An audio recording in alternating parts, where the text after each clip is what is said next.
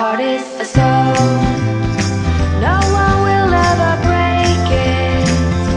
This heart is a soul. Hello，大家好，今天是周一的晚上，我们今天要来聊一档韩国的综艺节目，叫《孝利家的民宿》。因为是什么？暑假刚刚结束嘛，估计大家可能结束了新一轮的旅行，马上中秋节跟十一长假就要开始了，又要开始新一轮的旅行。所以呢，我们想从这档综艺节目聊一聊旅行的意义，还有就是为什么我们会从比较喜欢住酒店变成了比较喜欢住民宿，因为相对来说。像酒店这种商业式的服务，可能缺少一点人与人之间的沟通，嗯、那种疏离的礼貌，就是老森说的用钱买来的。但是民宿的话，有一些有一些家务活你要自己做，然后你会认识新的朋友，各行各业的人，嗯没错没错。然后同行的人、旅人，包括老板，都是有故事的人，然后你会有很多的感悟。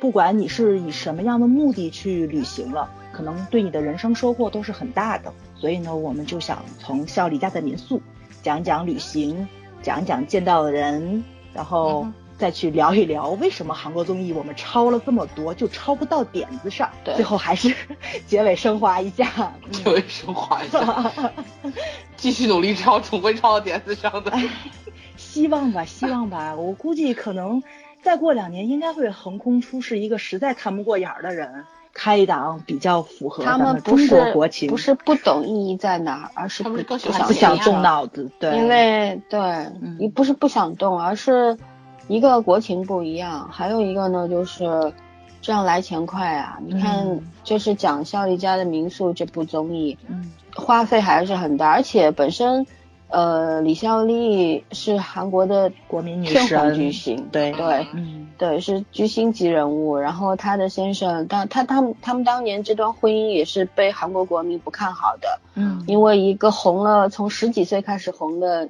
女神，对吧？嗯结果嫁给了一个传统意义上来说非常丑的男人，然后大家都觉得，大家都是这个视觉动物嘛，都都觉得，哎呀，就你是不是一朵鲜花嗯插在牛粪上了？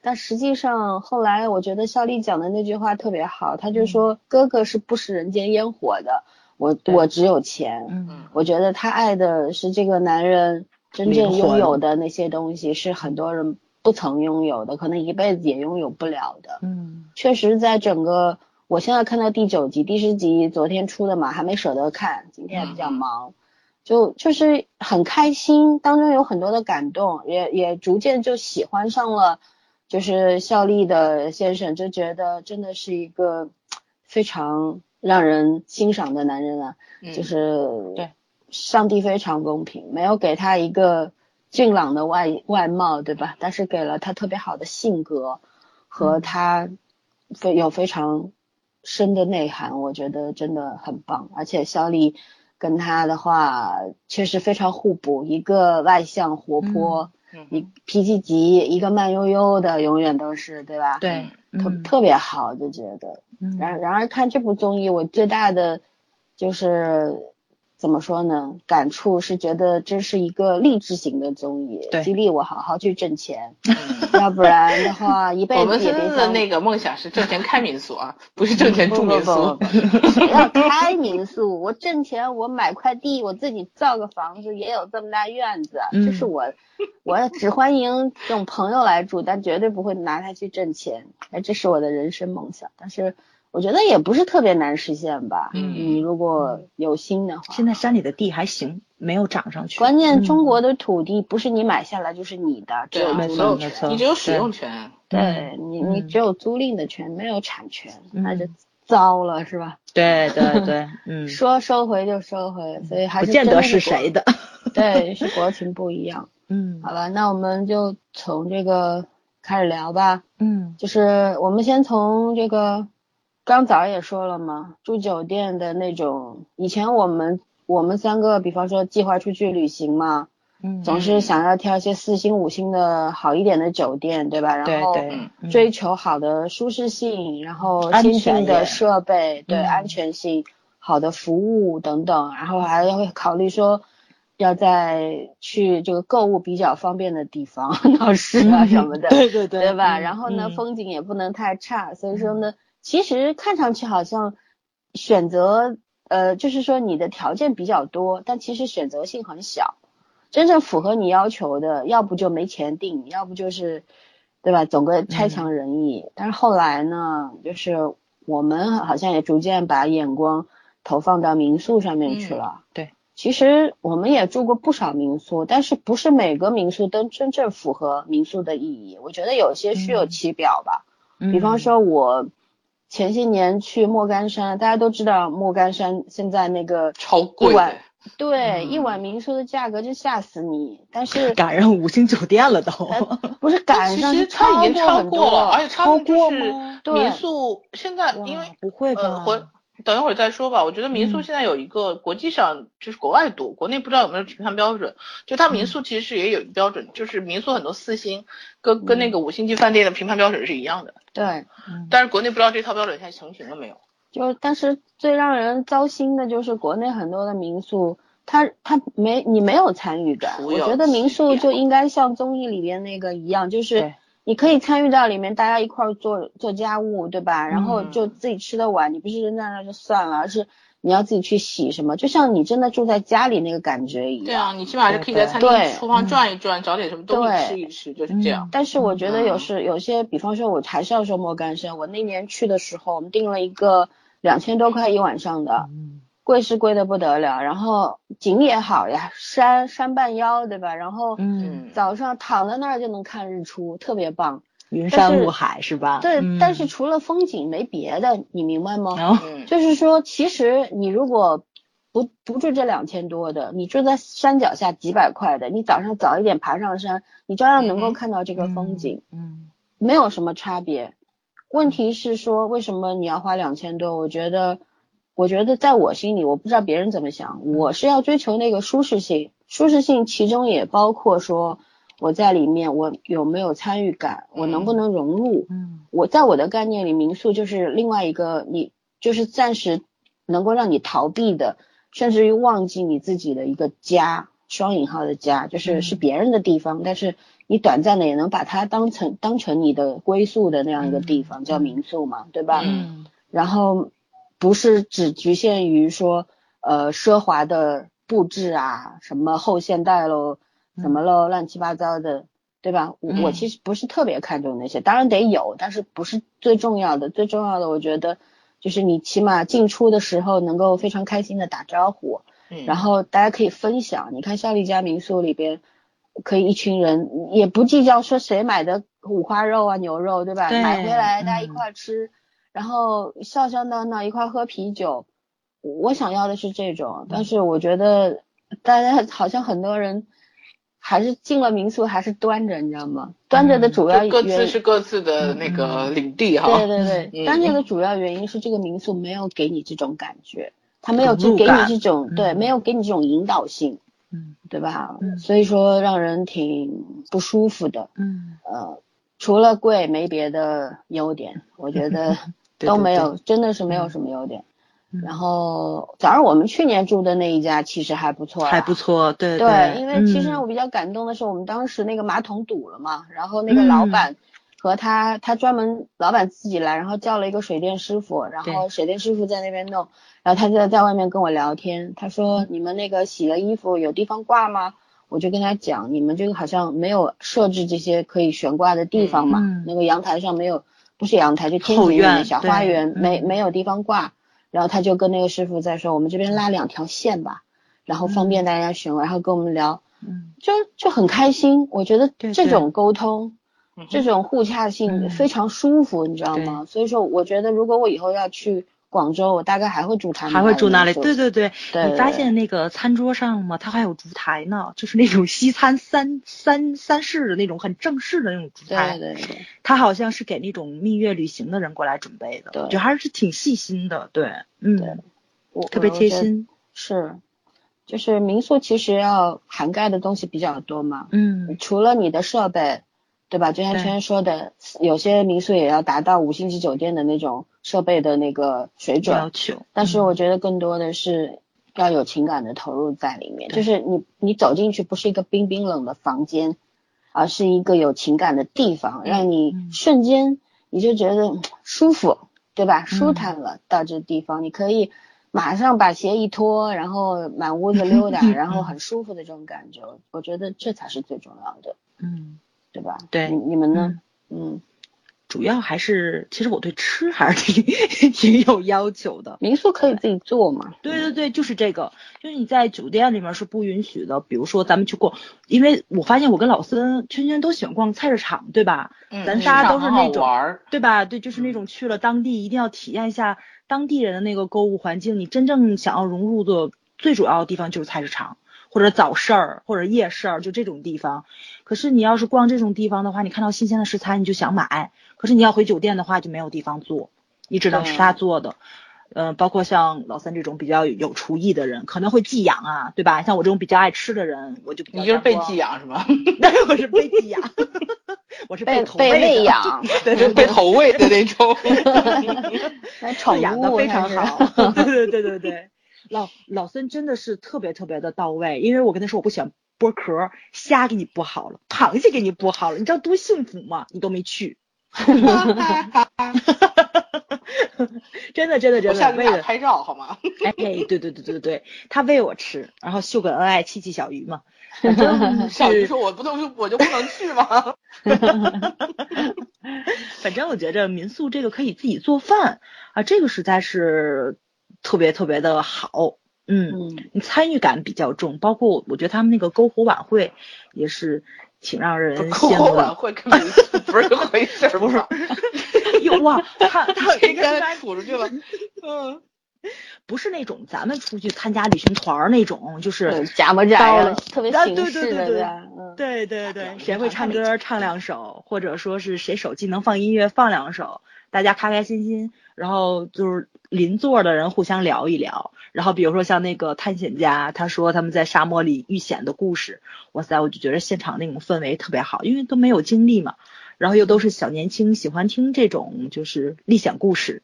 哦，我觉得那种就是那种氛围特别特别的就是让人而且人多的情况下，可嗯以各种小团体，对吧？对然后互相存在着，然后互相就是可以聊自己喜嗯欢的话题，互相也不影响，对，就是嗯那种氛围营造的特别特别好。对对我，嗯，我觉得旅行中的人心情会不一样，会不一样的本身你嗯只要走出家门，你拿着你的书包或者你的旅行箱，一走上这个这个旅程的时候，心情就已经飞起来了。来我每次都是这样，特别轻松。哪嗯怕我知道还要坐十几个小时飞机 或者七八个小时的火车，但是我心情是不一样的，特别爽。对。然后就是你到了，你比方说，我特别能理解说效力家的那些那些住客啊，嗯就是大家都是人在这种状态下，就是要把你最好的那一面拿出来，嗯，就是要要要为自己也为对方为所有人去创造这样一个又和谐又温馨又快乐的氛围，就是人心所向，你知道吗？就是所有人都是往一处想的，所以说那个创造出来的那种氛围就特别特别棒。哎呀，我我真的超喜欢这个，嗯。就是对，导演镜头抓的也好，就是嗯。那个上述是就是李孝利她老公不是放音乐嘛？然后背景都是音乐，我发现导演镜头就是三五成群，每每个人都给就每个群体都给特写了，但是他们来的时候有五个人，有三个人，有两个人的，但是这些人全打散了，因为你发现就是共同的话题的人在共同的聊，但是未必是一起来的朋友。我觉得那个感觉特别好，对。然后有拿着啤酒喝的，有在啃鸡翅，有啃鸡翅、啃鸡腿儿的，大家吃的还不一样。然后他打的那些个话外的那个就是那个字幕啊，或者说那话外音啊，给一些小特效什么的，哇，我觉得他这个幕后主要是特别特别的上心，然后能把每一每一个组合的特点都拿出来，这个其实也是咱综艺比较欠缺的地方，嗯，好的正能量的地方，咱们总是抓不到点子上，我觉得有点小遗憾。对，看这个就是你觉得心里面一暖的那种感觉。嗯，圈圈呢？看了第九集了嘛？有何感想啊？然后我接着你们俩话说吧，就是你们两个说的民宿是国内的民宿，我其实现在呃国内很少民宿，因为我我稍微有点挑卫生，国内民宿有些我还是觉得在卫生上没有没有卡卡住我要的那个点，但是我们就是我跟我朋友几次出国住的还真的都是 B N B 的那个形式，很少是酒店哈。嗯呃，我就是说。好，好像我觉得你住的都不是 B N B 了，是博物馆好吗？你每次拍回来那些艺术品，哇，对，那个其实就是就是民民宅改的，他们就是民宅改的房子，对，而且全部欧洲特别多，欧洲特别多，就是欧洲那些老的那些小镇呐，什么包括就是像法伊德这种，就是这种艺术感比较强的国家吧，嗯，然后它好多这种就是以前的都是什么上个世纪，尤其到佛罗伦萨。那个牌子上就是老街的牌子，然后那个门口都写着，呃，多少年历史的建筑，多少年历史的建筑，然后人家一说起来这一两百年的建筑都特别自豪。我心想说，老娘在的地方一块砖都好几千年，好吗？就是我们都不保护而已。对他们就是这样，特别自豪啊，这个是几百年的，真的，你看那建筑其实挺破的了，然后地上那个砖也都是走路走的锃亮，就那种砖，但是人家真的是锃亮，然后。又很干净，干净，对对对，打扫的特别干净。虽然你看都很斑驳，但是很干净，然后还特别有自豪感。然后这个时候我就觉得心里面那种感觉很奇怪，你知道吗？嗯，就是我们明明有比人多的多的这种历史的东西啊，我们都不觉得有怎么样。我们每次看到都是新的东西，觉得特别好。呃，反正是挺遗憾的。但是我我就是呃，早说博物馆也对了，因为我朋友真的 超级会挑这种，就是这种这种。它其实就是改良型的民宿，它本身是那种历史建筑，有的是好几代人的那种那种家庭嘛，然后就转租给一些那个呃专门运营这种这种民民宿的这些这些呃怎么说呢，叫什么运营管理人吧，嗯，对，也未必是这家的人，好多都是其实就是帮他们管理的。你知道，其实外国人挺懒的，他们 不太愿意做生意这件事情，就有了投资，然后他们就把它当成一种投资了嘛，啊，但是真的很很舒服。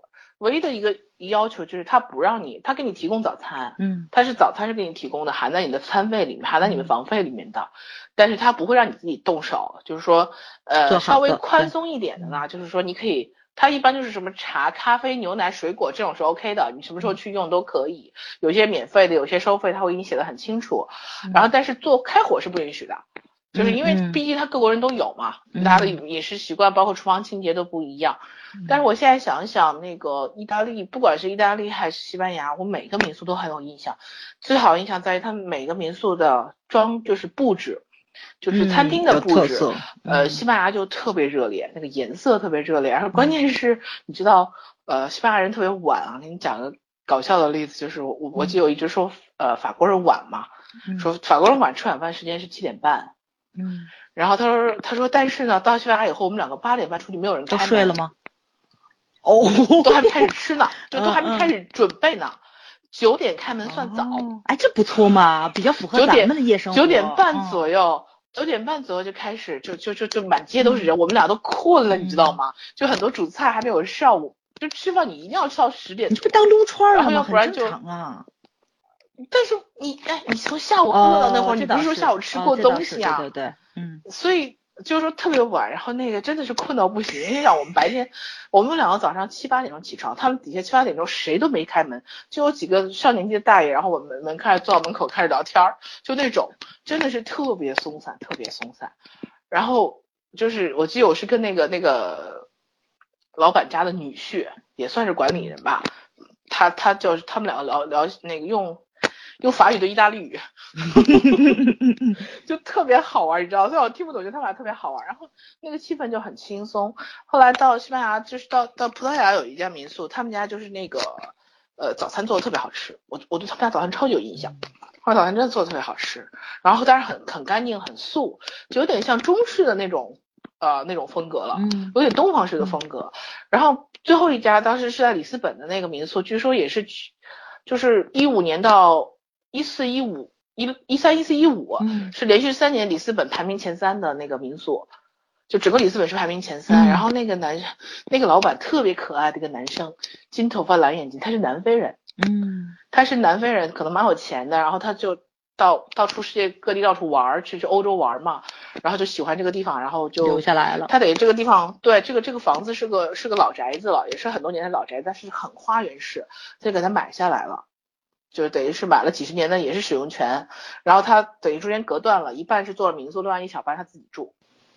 那老板特别好玩，然后就是每天早饭的时候他就会跑来转一圈，他找了两个。两个两个工人帮他打，我觉得他可能南非那边的习惯吧，因为整个整个我在欧洲住过的民宿，只有他们家真的是找了工人，不是家里的家族在打理，他是找了一个黑人的，相当于以前的那种，就是跟跟专门负责那种呃早餐和餐饮，就是洗盘子这些事情的，对。然后一个男一个男的年纪也不小，一个也得有四十来岁，就是因为他因为你知道欧洲那种老的民宅是没有电梯的，你知道吗？楼梯又特别窄，然后还挺高。然后我们箱子就有时候拎不上去，那个人就专门搬搬箱子的，嗯啊，就得是他搬箱子和 收拾还有酒店服务不错啊。对对对，就是说，其实你在那儿也挺自由的。然后他跑过来早上跟你聊聊早聊聊聊你早餐什么什么样。关键这个人特别有意思，这个人想去，就是他欧洲已经玩遍了，他觉得没什么意思。美国他也去过了，他想来他想来他想来东方看看，他整个没有到过中国。然后让我们教他，还教他，就是说他。他第一站落在香港，第二站落在上海，特别可笑，因为他当时就是跟我们聊天的时候，他中文已经开始学了，虽然很不怎么样，但是学得很认真，对，学得很认真。然后后来他还真的去上海了，他离开那个，我记得我还见到他了，啊，特别好玩的一个小男生。然后就是聊天啊，聊一些东西方文化。他说他完全不了解东方文化，他觉得他还是觉得东方是那种很很很。古代那种风格，东方，你知道？对对对对对。然后我说去是一样的，说其实上海和香港也没什么区别了。然后他后来去的时候回来还给我们写邮件，特别好玩，真的是特别好玩的一个人。就是那个氛围，早餐，然后大概六七张桌子，就是你互相之间可以打招呼，因为我们在那碰到两家是跟我们路线是一样的，就都在那个民宿碰见过两次，你知道吗？嗯，就是我觉得挺好玩在哪儿，好像老外对这种聊天，他们不像我，我们现在就是这些年。不太爱和陌生人聊天了，你知道吗？就就好像各自各自为政一样，就哪怕在一个餐厅里面，大家也都是各吃各的饭，没有那种聊天打招呼的戒备心太强，对，没有安全感。其实你想想，打个招呼、问个早安，完全没什么的。嗯，就大家都是在外的游客，有的时候你可能还在景点会碰到，完全没必要。有的，我觉得反而那种放松特别好。其实我觉得咱这个年纪还小，因为咱们小时候应该还残留着那种大院生活的集体记忆，对吧？咱们还。可是你知道为什么我碰到那些人，他可都是年纪大的欧洲人，年纪大的、年轻的夫妇都有的。嗯。而有一个真的很严重的问题，就是亚洲人在欧洲圈里很不愿意交流，就不光是中国人，包括我们遇到日本人、韩国人、台湾人，哦，就不太愿意跟人聊。疏离感比较重，语言也比较，嗯，也一方面也是原因，对，另外一方面就是我觉得，比如笑笑打招呼什么的，这种是很基本的，好像也没有。东方人拘谨。对东方人很拘谨，真的是拘谨。然后，但是其实天性，如果你就是比如说聊得聊得开的话，就真的是聊得很开。你像我们在意大利，在佛罗伦萨住那一家，然后就有两个英国的女士，呃，都都五十多岁了，很厉害。就是两个女的，她是同事，好像是一个学校的老师。嗯。然后两个人就结伴，就是一个好像是离婚了，另外一个是她老公不太愿意出去玩。你这都问得出来？就。我们聊了两个小时，在那儿就吃完饭坐在那儿聊天，根本以前不认识，然后就互相聊都去过哪儿什么的。然后这两个女的也很厉害，其实欧洲人不太跨国旅行的，一方面是经济原因，另外一方面就是那个语言上他们也有问题的。对，嗯，他们也是有问题的。但是但是那两个人就很厉害，他们还去了澳洲，还去了美国。其实其实我们都算跑得匀的了。欧洲人真的不是太爱出去。嗯，包括包括日本、韩国人，其实都没有太爱出去，他们都是跟团的，是自由行还是很少。我也是很奇怪，因为我一直以为就是他们欧洲人应该很爱旅游，但是我身边好多老师都在欧洲那个留学嘛。他们说，他们就是每个国家跟每个国家，其实就是都是购物，坐火车过去购个物什么的。其实我跟你讲，还是穷，不是很，真的还是穷。欧洲这两年经济真的不行吗？欧洲这两年经济是真的不行了。西班牙确实是。我们在讨论说，西班牙的那国民人均年收入是一千多欧元呢，年收入啊，你算算，其实很很低，是的，很低的，很低的。他们正常收入是很低的，他们也就是有一些福利保障，但是也没有很好，所以他们真的是，其实我觉得欧洲人的物质需需求也很低了。嗯，就你在他们街上很少看到像我们想象中那么华丽，当然有那是有钱人啊，但是普通人真的不是那样生活的。哦，就还是要走说还出去看看，还是的，嗯，对，要出去走一走，而且我觉得走一走，像思森，我非常同意思森说的，出门的心情是很美好。我是需要一个调节，因为因为我有很多事情是在旅程旅程中，我还要有一些工作上的事情，我不能完全断掉。但是过几天我就会心情特别好，哪怕是到亚洲国家也没关系。就是尤其是欧洲国家特别明显的，你在那儿，你哪怕听不懂人家跟你讲什么，你也会愿意跟着人家微笑和拥抱，就是那个、那个劲儿会感染你的。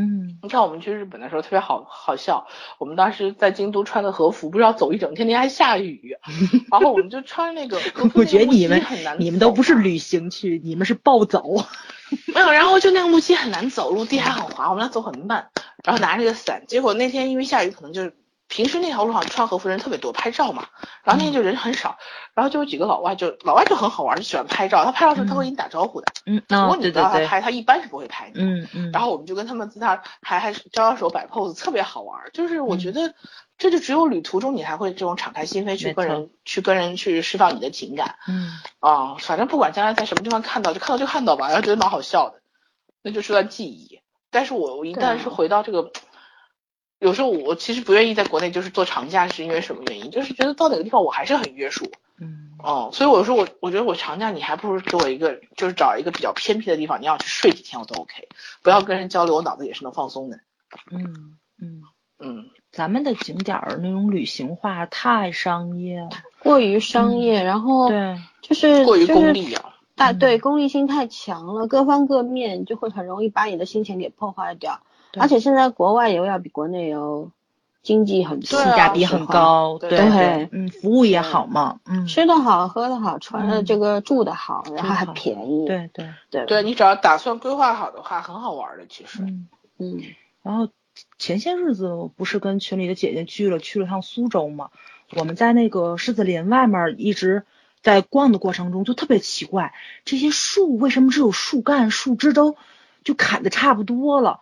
我们都到快走的时候反应过来了，监控录像，因为它不能把这树枝太茂盛挡上就看不到了，监控就没有任何意义了嘛，所以就超级难看，你知道吗？就那种白墙青瓦，然后没有树，嗯，呃，就是墙里面园林里面是有的，但园林外面是没有的，就是那种突兀感，你就会觉得，哎呀，倍儿心酸，你知道吗？现在就是嗯。就是说这几十年来，中国，我觉得中国人的破坏力要比建造力强很多，就是，嗯而且因为大概我们拥有的这个老祖宗留下的东西太太多了吧，嗯这个摧毁的速度太惊人了，就是非常不珍惜，那咱也没办法，对吧？然后嗯还是说回到笑里家的民宿吧，聊了这么久，没有聊到节目本身。嗯，好吧，我们来聊节目，因为我我是很很羡慕说有这么大的一个那房子本身，因为设计感非常强嘛，嗯然后你看他们的屋顶什么都是有，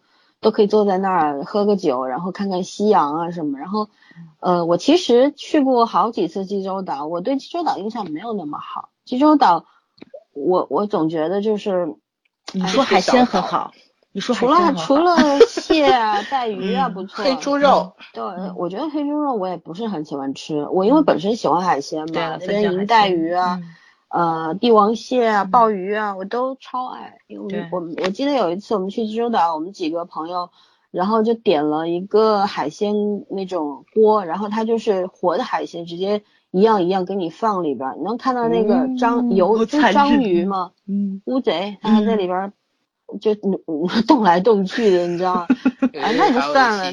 嗯，对，然后烤带鱼，带鱼就是直接上来一个烤的架子，然后一条嗯。带鱼就放在那儿，真的是又新鲜又好吃。嗯所以我嗯对那边除了吃的印象，其实景色什么的，我我并没有太在意。我觉得大好河川中国有的是，对吧？对对。所以说，嗯，我印没有太在意。我印象中你还说呢，如果光为了吃海鲜去济州岛，不如去釜山，人少便宜还好吃，是吧？对，嗯其实济州岛因为现在中国人过去是免签的嘛，所以说嗯飞一趟，只要有护照过去还是方便。方便的。然而呢，就是韩国我也去过四次了，首尔就是济州岛应该是两次三次。嗯然后我我后来我就说嘛，我说如果我再去，我就去釜山，嗯呃，嗯然后进釜山进，济州岛出，就这样。我都不想去首尔了，因为首尔，哎，我真的没什么好喜欢的，说实话，就 不想人多的地方，还不如上海呢，你知道吗？嗯就这种感觉，因为我本身对韩国也没有多大的热情，然后呢，就是，嗯、你知道，就是看了这个肖丽家的民宿之后，对济州岛真的有向往了。就就嗯通过，这就是韩国牛逼的地方，韩国牛逼的地方，嗯它会让你对这个地方产生浓厚的兴趣，你知道吗？这个就是为什么说那个韩国的这个影视行业是国民产业啊？嗯其实就是就是娱乐行业是国民产业，就是因为带来了非常可观巨大的这个旅游收入，对吧？嗯，然后我觉得非常成功，然后他们这个做事的风格我也很羡慕，很欣赏。嗯然后就是济州岛的话，那天我我看到第几集我就说我说咱明年去一趟吧，呃，开始说去一趟吧，对吧？然后吧，嗯，然后早上说冬天就去吧，圣诞节去。嗯我说拉倒吧，冻死了多冷，你知道吗？我下不了水，我挺想体体验一下那个海女下去捉捉东西那个，所以冬天不行春冬天夏肯定不行。嗯，韩国那个纬度太纬度太太高了，冷，嗯对嗯，我跟你讲，我有一次是十二月份去的，就是帮我一个朋友拍照片，呃，因为我拍照还可以嘛，然后就帮人家，他也不想请摄像师，因为你要包那个摄像师的所有的费用太贵了，然后他就给我买张机票，说咱俩反正住一个房间，什么都行，然后说你给我拍，我就去了。那个就是十二月隆冬啊，我就穿了个皮夹克，一个牛仔裤，还是单裤。因为在上海真你太穿狠了穿单的嘛？出机场他妈的给我吹回去了，你知道吗？冷死了。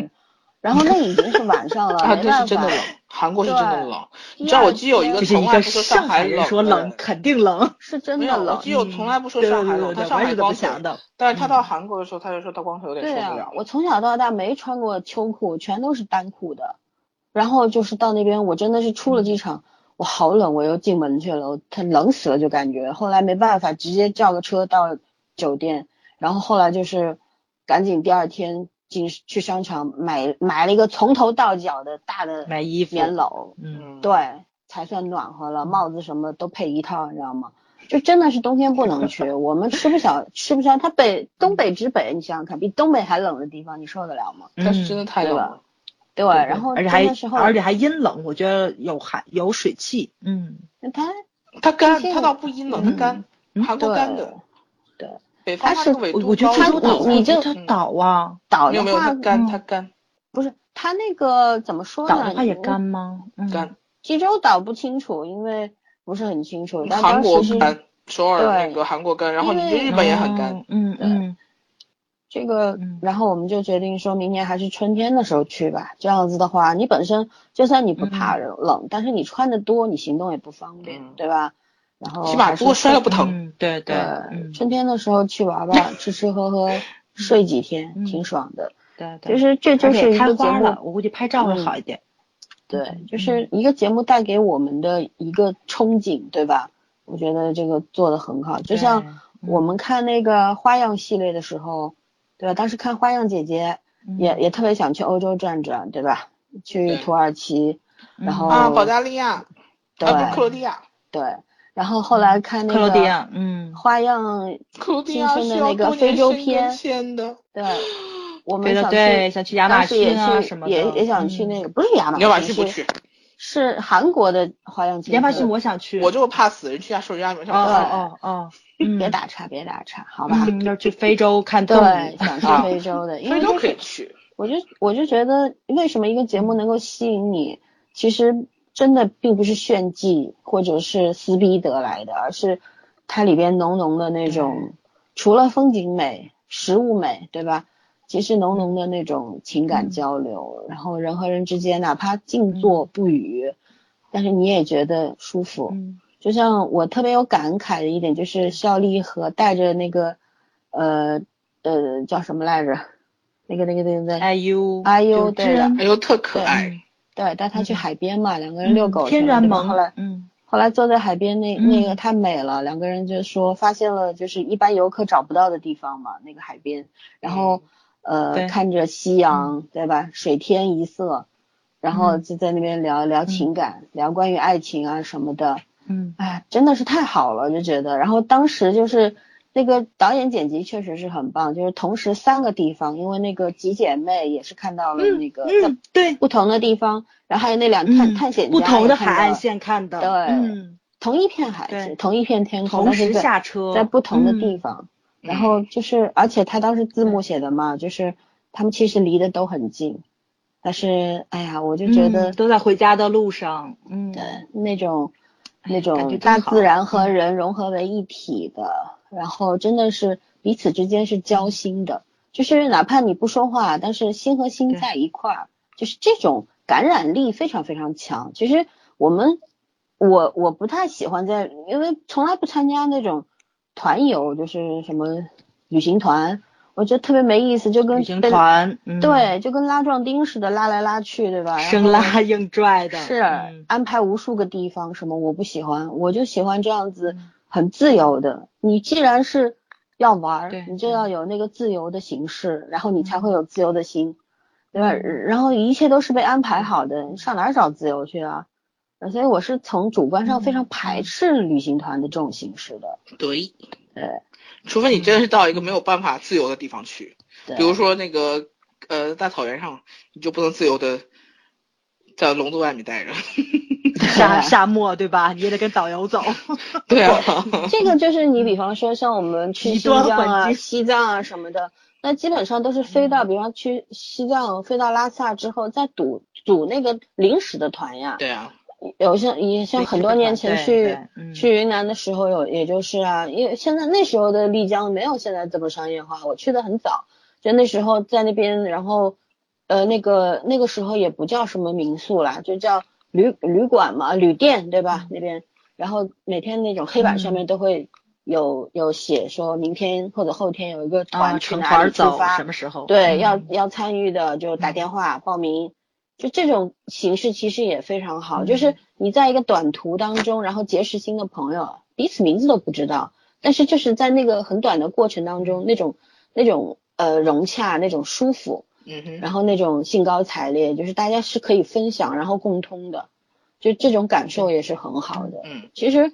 就是我们经常在旅行当中就会不问对方姓名嘛，管你叫什么，但是只要在一块儿就是谈天说地，然后没有任何拘束，然后可以分享，嗯嗯，那种最棒的感觉嘛，对吧？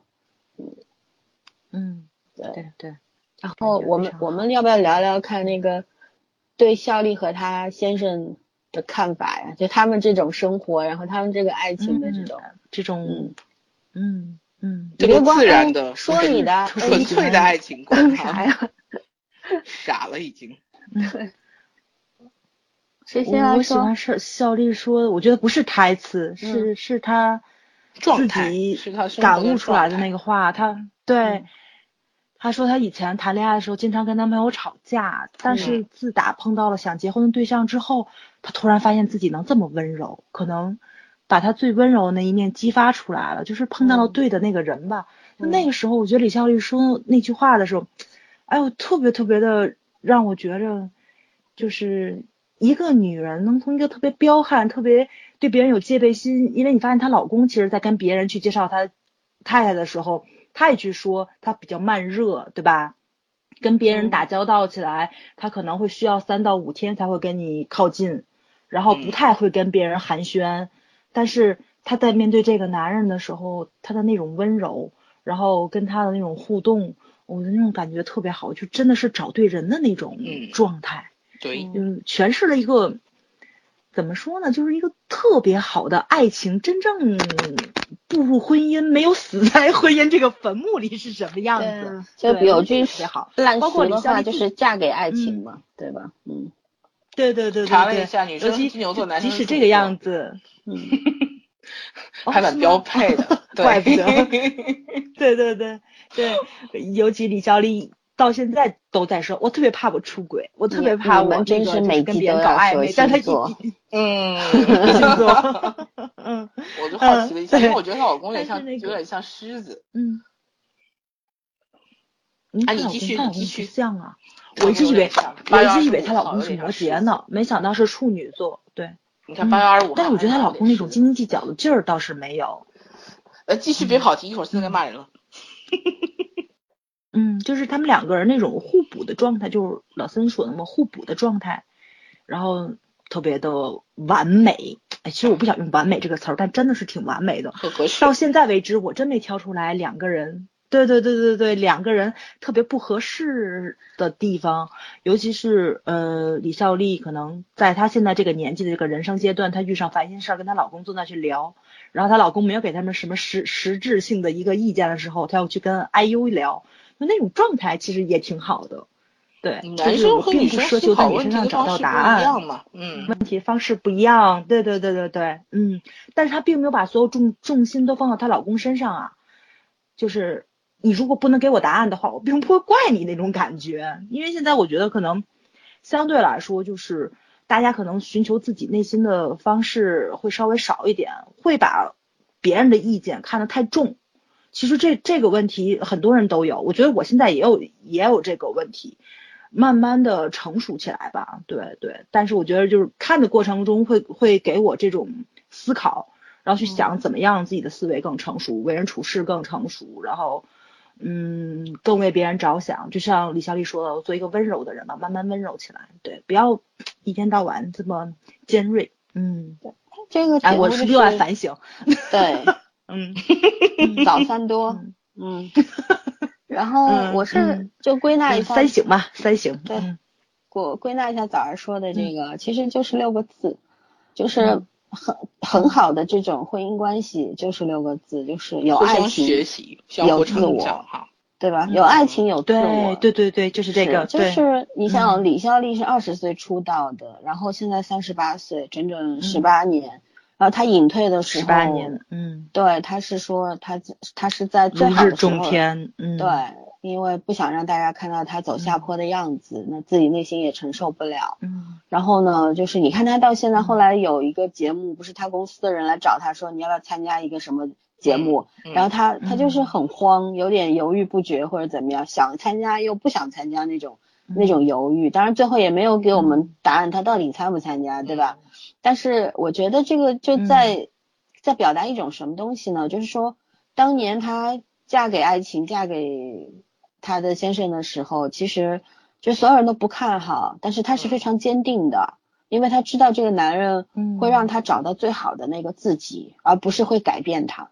就是其实我觉得每个人内心都是有不同的我，就不同的追求。有的人有有一个我可能是想说要事业呃飞黄腾达，对吧？赚老多老多钱了。嗯。然后有一个我是说我要返璞归真。然后要活得纯净如水，对吧？有一个我说我要过这种温馨的 田园生活，什么什么的。其实有很多人总觉得自己是一个非常单一的人，其实人一直都是很复杂的。你有你有不同的追求，就有不同的自我。所以说呢，这个男人是让他能够照见自己的一面镜子，就是当他遇到他，他们两个很短的时间就结婚了。然后求了婚，说嫁给我吧，然后就结婚了，两个人，就就是非常迅速的，然后就是看对眼了，就在一块了，也不管别人怎么说。然后可能他的先生没有赚到很多很多钱，因为他是个创作人嘛，音乐人，对吧？幕后的音乐人也没有，对，没有成为大明星啊什么。但是在音乐圈子里，你看那个 IU 也是非常尊敬他的，就知道他是前辈以及这个级别的前辈，就是对对。那个，你看他们夫妻之间，有些夫妻难免是会有那种比较嘛，就是我，你看我挣的钱比较多，然后我们现在住的大房子，这么大院子，都都是我的钱弄来的，对吧？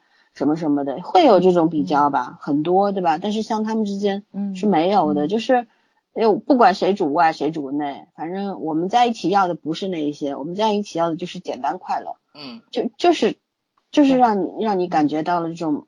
婚姻最好的那种最美好的部分了，对吧？就是完全没有斤斤计较，然后两个人，我觉得孝利真的是变温柔了，因为我们也我以前也很早的时候其实就知道李孝利了，然后他也来中国，以前蛮早的时候来中国发展过什么的表演什么的，就真的是杀气很强的那种，气场超大的那种女王级别的。然后你看到她，对。对，他在节目里边天天披一个睡袍，对吧？然后穿的就跟印 印度嗯。阿嬷似的那种感觉，然后就很随便啊，对吧？你也没有看她天天化个妆、浓妆艳抹的，都没有。你们知道我看嗯。这个李孝利的时候，我突然想起来了以前席娟的那篇小说嗯《珠玉在侧》，嗯那个就是，哦，好像那个是因为席娟到后期了。就她不太嗯写那东西的时候，嗯然后因为我那段在恶补，然后我把她 所有的都看完了。看完之后，那一篇写的就是说一个嗯女孩子，因为她是她爸，就是也是那种老的豪门嘛，嗯她算小老婆生的，所以他们家也不太看得上她。她上面有哥哥有姐姐，都是正室生的。然后她是很有很有本事的一个人，但是长得不好看，然后手段，但是很有手段，所以他爸一直利用他给他儿子赚钱，就给他们家的长子赚钱，但是又防着他，没给他继承权。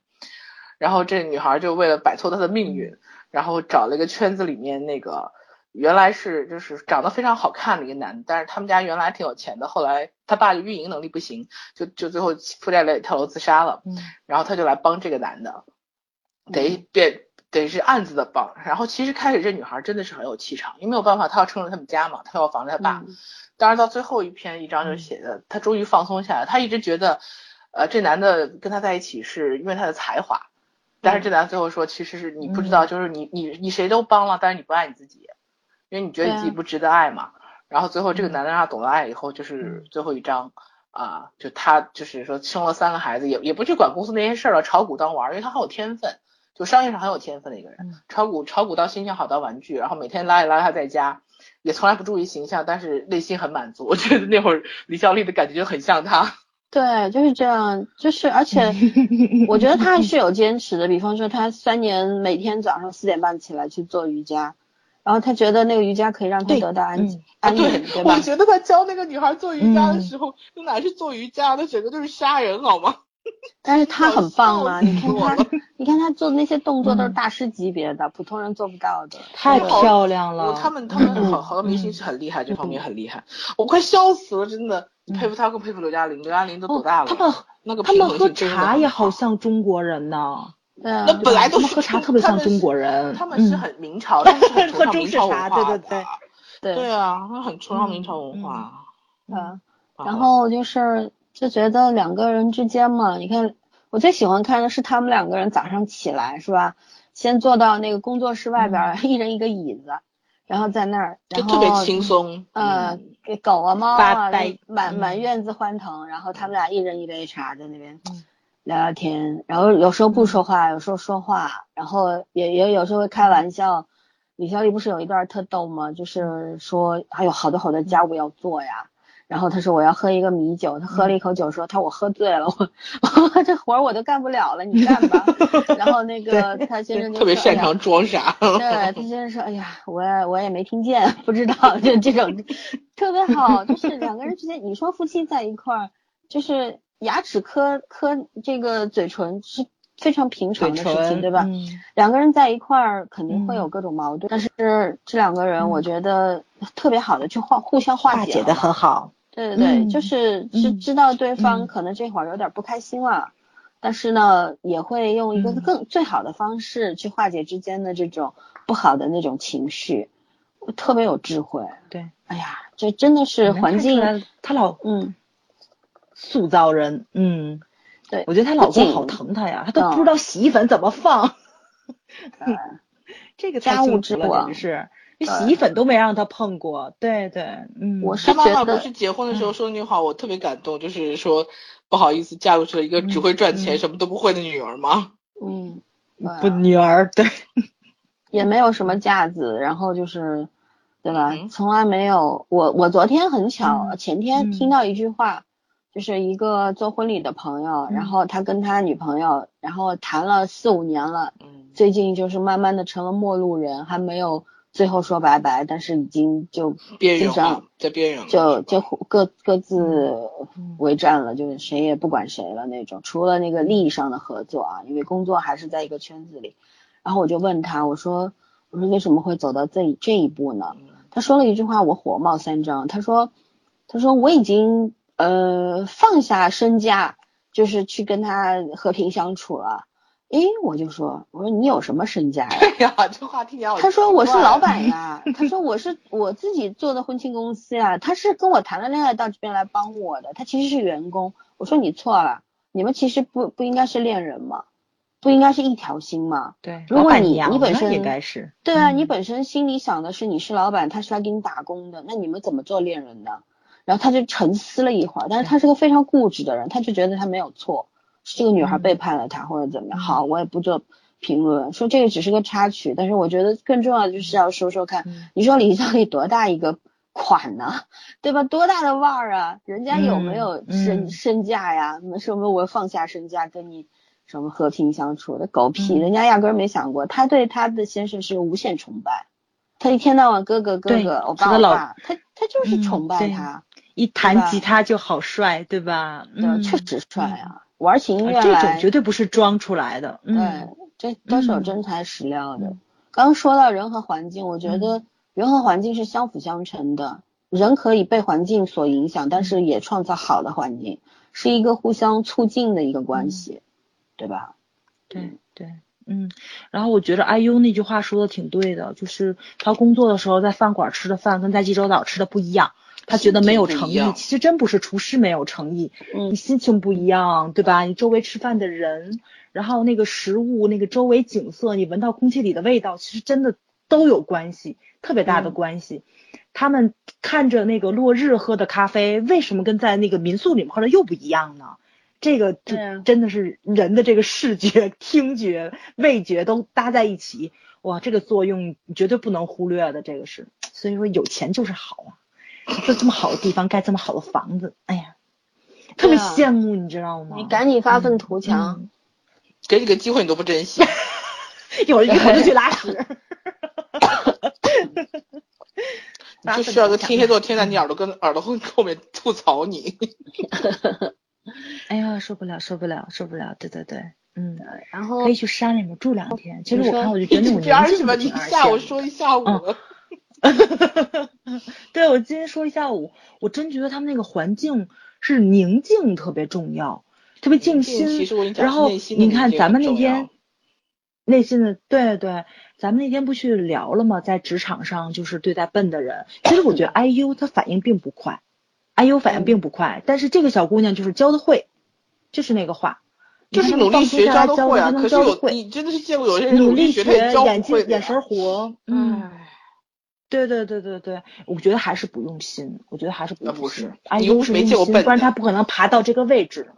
是啊，嗯你又不是你不是又没见过笨的，所以所以笨的他不是 IU 啊，对吧？他他不是知恩，嗯成功的人都有成功的原因的，对，你嗯就像我们有时候说没错那些小嗯鲜肉、流量什么的，为什么火？难道真的只是嗯因为有粉丝效应吗？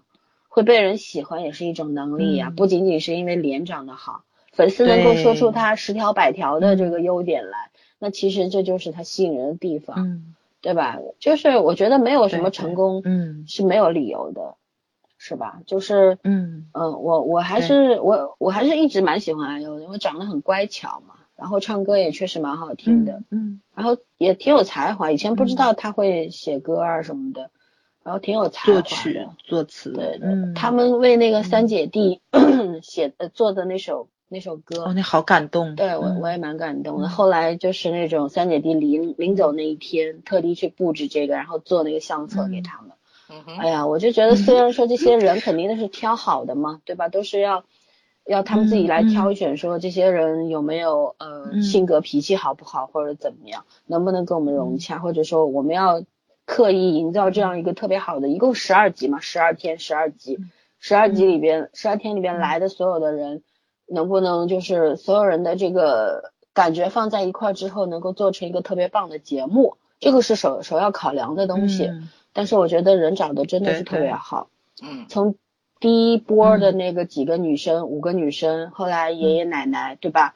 然后你看那奶奶多好，就对。大包小包提过来，就是为了给他，对对对还跟妈妈的感觉说，嗯对，他说你就当我是娘家人嘛，对吧？什么的，还给他们做饭什么的。嗯哎呀，我就觉得就是嗯虽然都是短暂的三天两夜啊，什么那那对那对探险家住的最久一周，对吧？嗯但是其实对于他们夫妻俩来说，他们所有人都是过客，但是就是就像嗯放宽到每个人的一生来说，大多数人都是过客。那么这个过客跟你相处的擦肩而过也好，跟你相处了短暂的一段日子也好，有没有给彼此留下很好的记忆？这些好的记忆能不能成为你日后人生当中一个温暖的所在，对吧？或者是一份勇气？我觉得这个都特别嗯特别重要。所以说这个事情，而且是互相的，还真的不是单方面能够给予的。嗯所以说，我觉得这些人选的选的都特别好，而且它涵盖的年龄层非常广泛嘛，对吧？各个类型都有。都我是看到第九集不是一对小夫妇嘛，还让他们一块儿泡鸳鸯澡什么的，特别逗，我就觉得 是吧？然后就是嗯啊，我觉得他们夫妻俩也很用心，因为他们当时做这个节目也嗯是因为很多人对他们的家特别好奇，探头探脑的去他们家对对对看啊、嗯骚扰他们按门铃我就大大方方的给人看嘛。对，嗯给人看吧。但是后来也有嗯后遗症嗯，最现在就是李孝利的先生发了他在呃嗯推特上面还是脸书上面发了说嗯说以后他们的嗯房子就不拿来做任何综艺节目啦，因为这个已经做完了嘛。嗯就说因为最近被大嗯量的骚扰嘛，就是很多的游客，估计也有啊，嗯，对，肯定是会有后遗症的，因为你这个东对排在墙头，对生活被打乱了。嗯，最恶心的就是摁门铃啊，嗯然后他们那个宁静的生活，那个秩序嗯完全被破坏掉了。然后我看到最搞笑的是，嗯微博下面有一些就国内的这些呃网民在评论说，你既然嗯拍了节目收了钱，你就要承受这些后果。我就在想，狗屁，凭什么？对吧？你到了就是做节目归做节目，对啊，对，做完了就是这个事已经。结束了。嗯你嗯是说哦，我们我们给我看了你的节目，我就有资格去打扰你吗？哪有这种事情啊？对吧？你天天在电视上看主席，你敢去他们家摁门铃吗？他主要没有这种说法呀，鼓掌，本来就是啊。太给力了，嗯，所以所以说嗯这些人满无中南海他也进不去呀那，强盗逻辑，你知道吗？他不知道就是门儿在哪儿。对对，对强盗逻辑真的是让人 匪夷所思嗯。嗯，嗯，反正我、嗯我们还要聊什么吗？接下来聊什么？主持人，我加我我加一句，人我加一句，嗯我觉着就是他们主持人啊，对我加一句，因为我觉得他们虽然说肯定是有剧本，但是没有套路。就是那三姐妹，对不对？三姐弟给他们做那个东西的时候，然后你看到那个导演把所有人全剪进去了，大家都知道他们在准备，都装不知道。哇塞，我觉得这点快把我笑爆了都，就是都在哦期待他们能够做什么。对，对对对，有剧本但是能把就是要要到真诚演出来不容易。嗯，特别自然，没没有人在没错就是那装种，嗯，嗯，就是那种嗯。刻意的东西，咱们的剧本就实在是太套路。咱们的剧本就是为了为了撕，为了互相站队，为了哎呀，对，为嗯为了推广各种广告。主要是主要是就是我觉得粉丝啊，可能也真的是挺费心费力的，不管是捧的还是黑的，尤其是黑粉，黑粉就是把咱照抄的综艺的所有镜头剪下来做对比，我也挺无语的，你知道吗？真的角度一样，出行工具一样，你连人家戴的发卡都一样，连说台词都一样，有意思吗？大概他觉得有哎，不知道说什么好。嗯，关键是抄了不所以。我现在其实还挺，对，抄了不承认，对，所以我挺期待咱们这个，因为咱们这是刚出两集的时候就说要去拍嘛，对吧？嗯我不知道开没开机，如果开机的话，我可能会觉得超少一点。好像十月份吧上对档，啊，嗯啊，哦这又上档那可能对啊那可能还没10月份开机呢。嗯，完了，上一我就觉波没抄完得这个套路化的开始了东西他们肯定得抄。嗯，但是你知道因为我觉得这个故事特别好。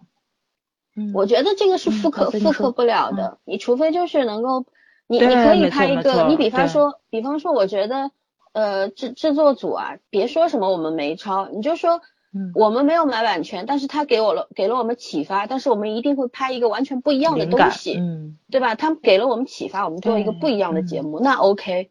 但是你说我没有抄，但是好多细节都一样，那就是抄，对不对？但是抄你又 抄不像，因为有很多就是因为人不一样，这真的是没办法。你找的人跟那个他们的人不一样。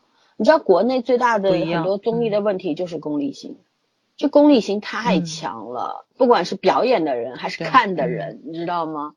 都都特别的那，个剪辑的人，对，对，嗯，刻意要营造一个就是多么温馨的节目太多，嗯，对，对对。我我有时候都在想，他们去做剪辑的时候有没有想过后续报道的问题？因为他们所有剪辑出来的一些私的他们点、想过啊爆点、热点，最后能对啊，对对对对对，就是这种。我觉得他们都是故意设计好的才去剪，不像这种才是剧本就是里的。我不经意营造出来的东西。对，对然后特别特别伤心，看就是就是之嗯前在聊李孝利的时候，我就在想说嘛，我说返璞归真，其实真、嗯返璞归真的那个真是什么？是真实的自我、真实的世界、真实的情感，嗯对吧？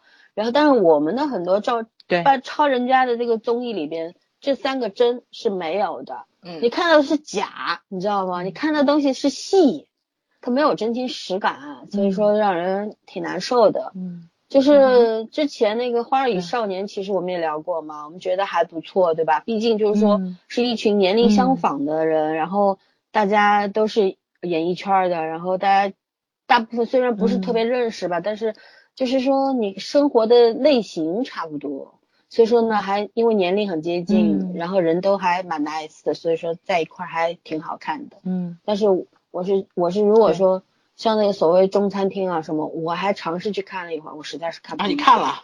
我要看看多糟糕啊！我我因为很多人说好微，博上有 cut，对，很多人说好看。对我看 cut 都看不下去，嗯，我就是不想看。特别尴尬我我看了一会儿，我就觉嗯得是这种浓浓的装逼范儿，我实在不想看。嗯，我对他没有兴趣。对，嗯其实嗯你你看这个呃韩韩综里边最好玩的，他确实会，比方说《花样青春非洲篇》，他当时那个就是饰演郑焕哥哥的那个叫什么来着？我一下叫不出来了，那个胖胖的。嗯，然后他不是召唤哥挺会哥，嗯对，挺会做饭的嘛，但是他也没到厨师的级别。中餐厅的张亮，人家可是厨师专业级别的，对，对吧？就每个什么都头头是道的。我觉得你出来其实不是真的正儿八经开一个餐厅，嗯，而是可能你就是一群人没有那么擅长厨艺的，就就大家动脑筋，然后胡诌出一个菜，然后哎，反而就是说可以收到意想不到的效果。你做了一个不怎么没有菜菜谱上没有什么名名味的这种菜，但是别人觉得好吃啊，嗯对吧？其实好吃这东西，其实我们刚刚早上和圈圈都说过，为什么好吃？你心情好才会觉得好吃，对吧？旅人的心情嗯和你在正常生活中的心情是不不一一样的的。，嗯对吧？我们嗯有时候出去，像像我这种对吃非常苛刻的人，有时候吃到一个呃差不多好吃的东西，我也觉得很好吃。但在上海的话，如果说差不多好吃的，我会觉得也就值个六分儿吧，就这种嗯心情是不一样的。对对，嗯嗯，就孝利家民宿，你看他们那个他们夫妻两个，就孝利基本上是不怎么会做饭，对吧？嗯就嗯比 IU 会一点，对吧？但是大嗯部分是他先生在做饭。嗯然后他先生，其实你说他有多会做吧，煎个鱼也煎断了，也也怎么样了，两个人还弄弄个煎鲷鱼寿司，我是没吃过这玩意儿啊，那个寿司、寿司那个紫菜卷，它也不创新嘛嗯。对，但是就我想象中那玩意儿应该不是很好吃，嗯，这叫这叫私房菜，你知道吗？都是这么来的，对，然后他们发明？各种嗯。各种乱七八糟的菜，对吧？但是嗯。就大家都吃的津津有味的，两个人互相这个吹捧说，嗯，好吃好吃什么什么。嗯。哎呀，我是觉得就是，呃，我们啊，我要说一个，就是我们有时候不管是综艺节目里还是现实生活当中，我们有很很多误区，就是我们容易被衣服框死，嗯然后被食物驾驭。对，其实我觉得人应该是最主动的，最嗯具有主动性的一个存在，就是我要去去欣赏他们，我享受那个过程，然后我不会被他们驾驭，被他们框死，嗯不是为了一个名牌包我就可以付出特别特别多。然而你拎到这个名牌包的时候，你除了一瞬间的自豪之外，你还剩下嗯什么了呢？对，对吧？嗯其实真的是这样，很多人大概还没有很明白这个。嗯其实你拎到那个名牌包是证明你有这个使用它的能力。你有购买，能力，消费型奢侈，这叫也不是奢侈，就是说你你其实那个过程更重要，就是你为什么会对它那么痴迷，就在于那个过程，你你你实现你奋斗的一个过程。嗯好多人是把这个过程忽略了，直接只看那个结果。对对，嗯对啊，就就有时候买一个特别贵的东西，你有很多人就是，其实他可能不能够马上能买得起，不是钱包拉开就有钱去嘛，是要积攒一段时间，甚至说提前消费什么的，对吧？但这个个无可厚非，但是我是觉得说，很多人的感觉是，哎呀，我买了这个包，我我要配得上它，我自己就升值了。对，我要配得上 它，我为了这个包，我还要去置办一套行行头，对不对？嗯别的衣服、裤子、鞋，但是有很多人就是说，也不一定是特别有钱的人，有些人可能他觉得这个东西是否配得上我，嗯，它再贵，它是我使用的工具，对它它是在两三万、四五万的包，对啊，我知道有些有钱很有钱的人啊，真不是买不起，他买假的。嗯我不是提倡这个行为啊，嗯，但是他其实对这个东西无所谓。因哦为有些买贵的也可以嗯选择买便宜的。我记得你说过高。我记得你说过，就是假的比真的金用，对吧？对啊，对啊，然后他就觉得无所谓，我有钱，我想买真买真，我嗯想买假买假，因为无所谓的。对，因为你有有一般有钱人的话，你就算拎个假的，人家觉得你是对啊对真的对对对就是咱们经常关注的那个，我忘了一个哪个公众号，那个特别逗，他写了不就是吗？就是你你买的香奈儿的包包，五金件儿有没有变色，然后有没有那个油褶皱？恭喜你买了个真的，笑 死我了都要。哎，假的也可以做的跟真的一样的，其 实。这倒是，这往次了做呗。哎，这我觉得还挺好玩的，就呃，现在因为有很多高仿嗯或者是那种超 A 货，其实它就差不多一个厂出来的，只不过一个、嗯一个贴牌，一个不贴牌，嗯，用的东西可能都一样。这个就很广泛了，我们不去聊了，我们就还是嗯回到这个正题上，就是就是觉得说人还是要，哎呀，活的活为自己活着吧，嗯这个很重要。对，这个李孝利也说了嘛，就是对不能穿着高跟鞋，也不能化着浓妆，在济州岛这个地方，你会觉得格格不入的。嗯，对，当时你看他们夫妻俩跑到逛小店嘛，然后他嗯就说：“哎呀，这个我也想买，那个我也想买。”嗯嗯，什么什么，那他老他先生就一直说，哎呀，你这个东西已经有好多件了，嗯呃，他然后也没有不耐烦，他只是扶着额说，嗯说夏利啊夏丽，他说你想想，这个真的是你需要的嘛，嗯，对吧？因为他们他们的钱很多很多，你想效力，他当时在差不多九几年的时候，他的那个签约金是二十亿韩元，嗯你想想看，这什么概什么概念啊？对，太可怕了。嗯所以说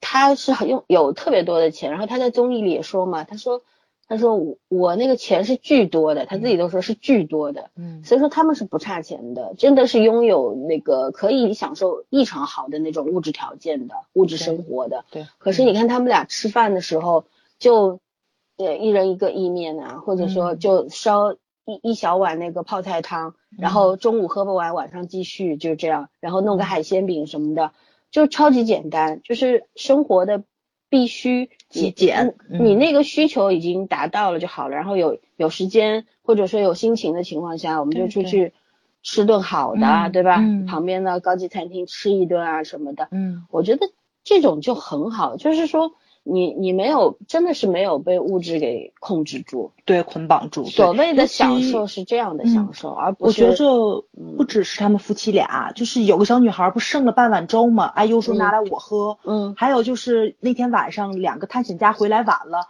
然后给他们把所有的剩菜铺出来桌子上，我觉得那个李孝利不是说了一句话吗？说太好了，你们两个人帮我们把饭都打死了，我觉得就那种感觉，他不不喜欢浪费，因为放到明天也有可能就变味变味儿了或者坏了，或者说这种口感不好了，你你让谁吃都不合适。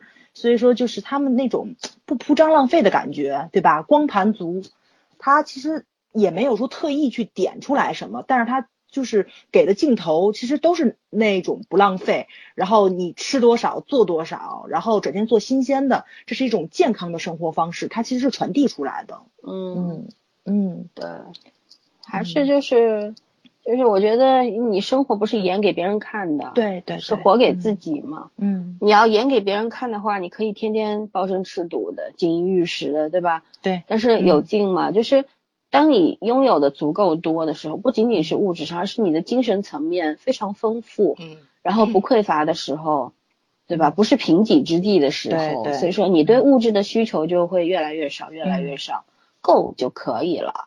你就像他先生，你看每天他最重要的，他们夫妻俩眼睛一睁，来先功夫茶喝一杯，对吧？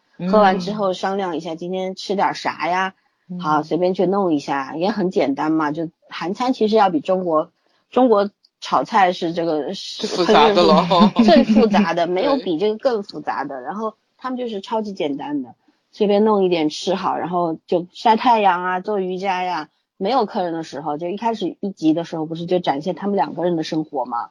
嗯就在一块儿这个拿个蒲团，然后在屋子前面坐在那儿，哎呀，然后看看吹吹风，聊聊天儿，做做瑜伽，嗯发发呆，哎呀，真的是。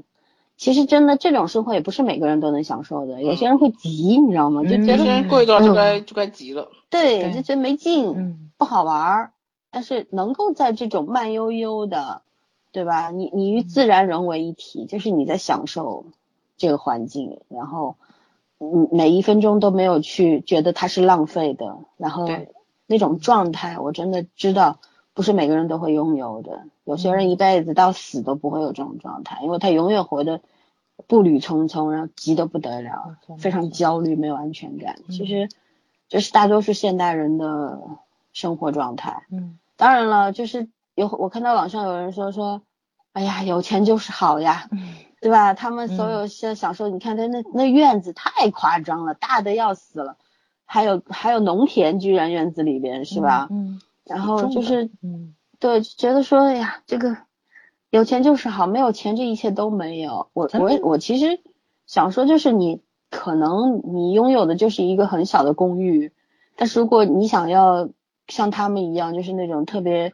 有舒适的心情，嗯不那么焦虑，活得慢一点，不是做不到的。没错没错，真你嗯真正内心的安宁，不是在于你的物质条件有多好，而嗯是你的精神精神层面有多丰富，对？吧？嗯嗯嗯，因为现在网上教程挺多的，我看这上面在阳台怎么种西红柿，在阳台怎么种辣椒，还有人种葫芦、种葡萄，对吧？就那种简易的搭一个小凉棚什么的。嗯，然后我发现网上好像真的很多人都做了，对啊，丝瓜什么的，对对，不像我想象中的是，就是大家都活的这么的远远远离这个绿色植物啊。老森，你的那个什么来着？就是死了一轮的那个多肉多肉，对死了一大半儿了，今年太热了。对 对对，那群里的姐姐们种花种草，然后种多肉特别多，然后经常也有人就是说回老家拍照片啊什么的，我还闹过笑话呢。我说这是芝麻树吗？原来芝麻这么就到腿这么高，没不是像树一样的。对，就像我觉得像这这种城市的孩子，真应该多看看这些东西。我觉得我还经常回老家了，我都不知道那是什么。挺不好意思的，我因为我小时候也把那种玉米杆儿、玉米秸子看成大葱过，长得很像啊。我同事还把我的兰草当成韭菜呢，很正常。对呀、对吧？就是那个冬小麦，看着跟杂草似的，而且我知道它能采，我现在知道，小时候是不知道的。然后，嗯，大家远离这种东西，我觉得其实相对来说还是不是很正常。这个大天津是没有人种种这花花草草怎么？说呢？就是我们一般屋子越挤都是。越挤越挤，茉莉，对我小时候花多，嗯，我知道啊，这种没有。不过我们家现在还好点儿，香椿树、葡萄、石榴都有。嗯，那我们还好，我们家一直、嗯我我周围一直不缺这东西。对对对对我虽然不认识农作物，但是这种花花草草我都认识。嗯怎么说呢，并不是说一定你要去，一定要认识所有的蔬菜和瓜果，对吧？嗯，嗯并不是要要求这样，也不是说你不认识这些就活不了，对对。对对对，只嗯只是说你要多接触接触，可能因为嗯人不是说必须要怎么样，而是人会有需求，就是嗯。当你在大城市这个钢筋水泥丛林里面生活太久嗯。之后，你就想接触一下大自然，对。哪怕去两天三天。有些人你看，呃，忙得要死，然后嗯。周六一早开着车出去了，然后周日晚上回家，就匆匆两天。你说其实你你要看的话，也觉得蛮累的呀，你开个车嗯。东奔西跑几百公里，嗯。但是就是要有那种在路上的感觉。感我哪怕开着车在在嗯在高速公路上面，我也觉得舒适。嗯我觉得那个风小风吹吹，对吧？嗯心情特超愉悦，听听歌，嗯就那种感觉是特别好的。就人需要一个出口，就是当嗯当你的生活过于紧张的时候，嗯就是需要一个出口，这才是旅行的意义所在嘛，对吧？嗯为什么要旅行呀？哪怕就是参加这个旅行团，对吧？那那也是一种放松的方式，没有孰高孰低吧。有些人喜欢这样，有些人喜欢那样。对对对，找到适合自己的。对，好，推荐一首陈绮贞《旅行的意义》。很多人都那首歌我还真的蛮喜欢的。我呀，一直以为就是动物会有治愈性，像什么导盲犬啊，或者那种医院里面就安慰人的那种小型犬啊什么的。我真没想到植物也有，因为我这两天嘛，一直在就是听他们给我讲创业乱七八糟的。我妹讲她一个朋友，就是类似于老三你们经常买的那那种一个月送多少束花的那个。他有他有一个朋友就干这个。嗯。然后你都没有想过，如果植物没有香，没有镇定，没有稳定情绪的作用，你的香薰的稳定情绪的意义在哪？我刚开始没往这方面想嘛。好吧。然后我你这你这才真是草履虫好吗？对对对对对，我没想到就是城市需求会这么大，因为我觉得你们都一个个那么文艺，你知道吗？然后我没想到就我们这不是文艺，我们这是穷，有钱了我们就不干这事了，直接去乡下种地了，好吧？这倒也是，谁要这东西啊？我就说这小姑娘只周末干，就周末她就是兼职嘛，就自己创业玩，一个月能挣一千多，就是好多人订花，然后好多人不乐意出去，你给我送上门，然后对她就送，哇塞，我就发发现城市里确实需要植物这种东西去疏解压力，尤其是女孩子好像很爱美嘛，自己住的也很多，然后又或者说送给妈妈啊什么的，现在这个长辈也好像也比较好这一口，我就感觉还是长辈们一直好这这一口，只是经济条件不允许的时候，长辈们都会比较减少。没错没错没错，就是植物对人的治愈性还是挺高的，嗯。我一直想做香薰这行，但是我觉得很难，唉。嗯嗯。慢慢来吧，我觉得市场可能会越来越多。市场不是问题，始终是原材料的问题。你对它还有对它的有没有一个深刻的认知？就我觉得你不管做什么东西，还是要基础还是在于你了解这个东西，对，然后你了解这个市场，对吧？然后你才能有针对性的去做这个。我是觉得这个东西吧，你要是想真的投入的话，你这个精神不能把它放在商业上。嗯，这任何事情我都觉得，就像我有我会做一些小生意的话，我也会，我我要我更注重质量。我觉得有很多人的一开始可能会追求数量，说数量多了才会有质量，薄利多销，嗯，对吧？我觉得是你先做质量，你数量会越来越多，嗯，就可就是经营理念不一样。我是觉得说口碑是靠一传十，十传百来的，嗯，对吧？有时候你比方说你像做一个婚礼。一个婚礼先扒一下宰人家，我听到过特别多的同样的话，就很多人说出一样的话，就是说结婚嘛只有一次，他下次结婚也不会找你了，你不攒白不攒，就这种，你这一刀不下去，对吧？比方说像我们比有时候经手一个一单婚礼的话，大概呃赚个四五百分之四五十就觉得很满足了，但有些人是要达到百分之六十到七十的，嗯，这中间就很大的差距，你要看他。那个基础额度额度是多少？有些人做十万的婚礼，那百分之六十到七十是什么概念？就他把所有的成本压缩到最低，但就靠一张嘴忽悠，然后就算是别人到最后觉得不对劲，回过神来觉得不对劲了，你这钱已经到手了，也无所谓了。但是我觉得你的口碑呢，对吧？其实你你口碑越来越好和口碑越来越差都很容易的，嗯，对吧？好话坏话都是一传十，十传百，所以说。这就是经营理念不一样，有的人要挣快钱，有的人赚挣那个稳的钱，然后更重要是追求那种你自己心灵的那种安宁，觉得我每一单做出去，我都达到了我自己的一个期望值，然后也让新郎新娘很开心，就觉得花这钱值了，然后一辈子可以留下一个美好的愿望。我们经常会跟工作人员都说说，哎呀，一定要用心，这对于别人来说太重要了。真的不是你今天拿一份，今天出来出一天工能，拿几百块钱的事儿，对于别人来说是一辈子最重要的事之一，一定要认真。我经常挂在嘴边就是这个，我觉得其实是有成效的，越来越多人去接受你这套东西，没错。而且我们的老祖宗也说嘛，对吧？诚信经营，嗯，百年老店不都是靠诚信对坚持百年嘛？要不然一年两年就垮了嘛，对吧？对对，没错没错，这个太对了。嗯，做综艺其实做节目、拍电视剧，我们现在也看到都是一个道理，嗯，跟做生意是一样的，嗯，就是你你这东西是放了满满的诚意去做的，观众就能感觉到，对，然后你就是就是为了挣收视率、挣点快钱、挣弄点噱头，观众这一次骗被你骗了，下一次还会被你骗吗？嗯，粉丝除外，对吧？普通观众，大多数是普通有滤镜的都，嗯。粉丝是撑不起一个市场的，嗯这个就是事实。但是我觉得也也是要朝好的方向看，我觉得应该会有越来越多的人明白这个道理。嗯，其实很他们行业内人不是不明白，而是不想明白而已，对吧？对，揣着明白装糊涂嘛，不就是？要不请一个装睡的人。其实要换个角度看，这种现在这种不不买版权、抄袭人家这种呃创意啊什么，你要换个角度看，也算一件好事儿，因为因为以前抄都是不抄的，嗯。对啊，现在会去抄，就是知道别人这东西好。嗯。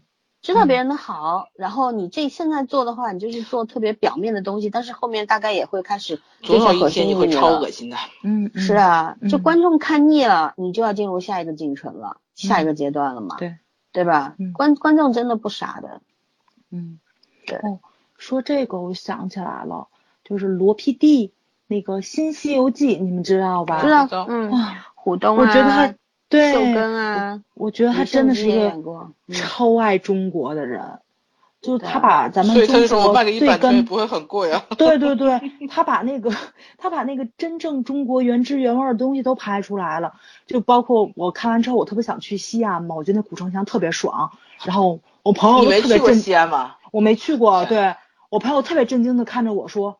我跟你说过了，特别没意思。你不很喜欢很壮观的东西？他说没有这么壮观。我说，但是我觉得壮观。对，嗯但是我觉得他航拍好壮观呢。可是如果你要是是冬天在那个墙底下走一走，其实还觉得蛮好的，嗯而且我跟你西安的路我特别开心。嗯我先说啊，嗯插一句话，老嗯森，我觉得西安那个墙特那个路特别横平竖直，在中国已经没有了，连北京都不是横平竖直的路。因为北京也拆了古城对啊，墙，所以但是西安就没了。特别横平竖直老城区，嗯哎呀，你真的就是嗯走那个连直直的去走。嗯，好了，我说完了你。说，嗯就是刚早上说特别想去西安，这事儿我另外几个朋友干了，就是嗯华都，我我我几个朋友豆子、丫头还有老四，他们嗯三个人吃《西游记》铁粉，你知道吗？嗯然后嗯就是那个他们剧组去过的地方，他们去了好几个了。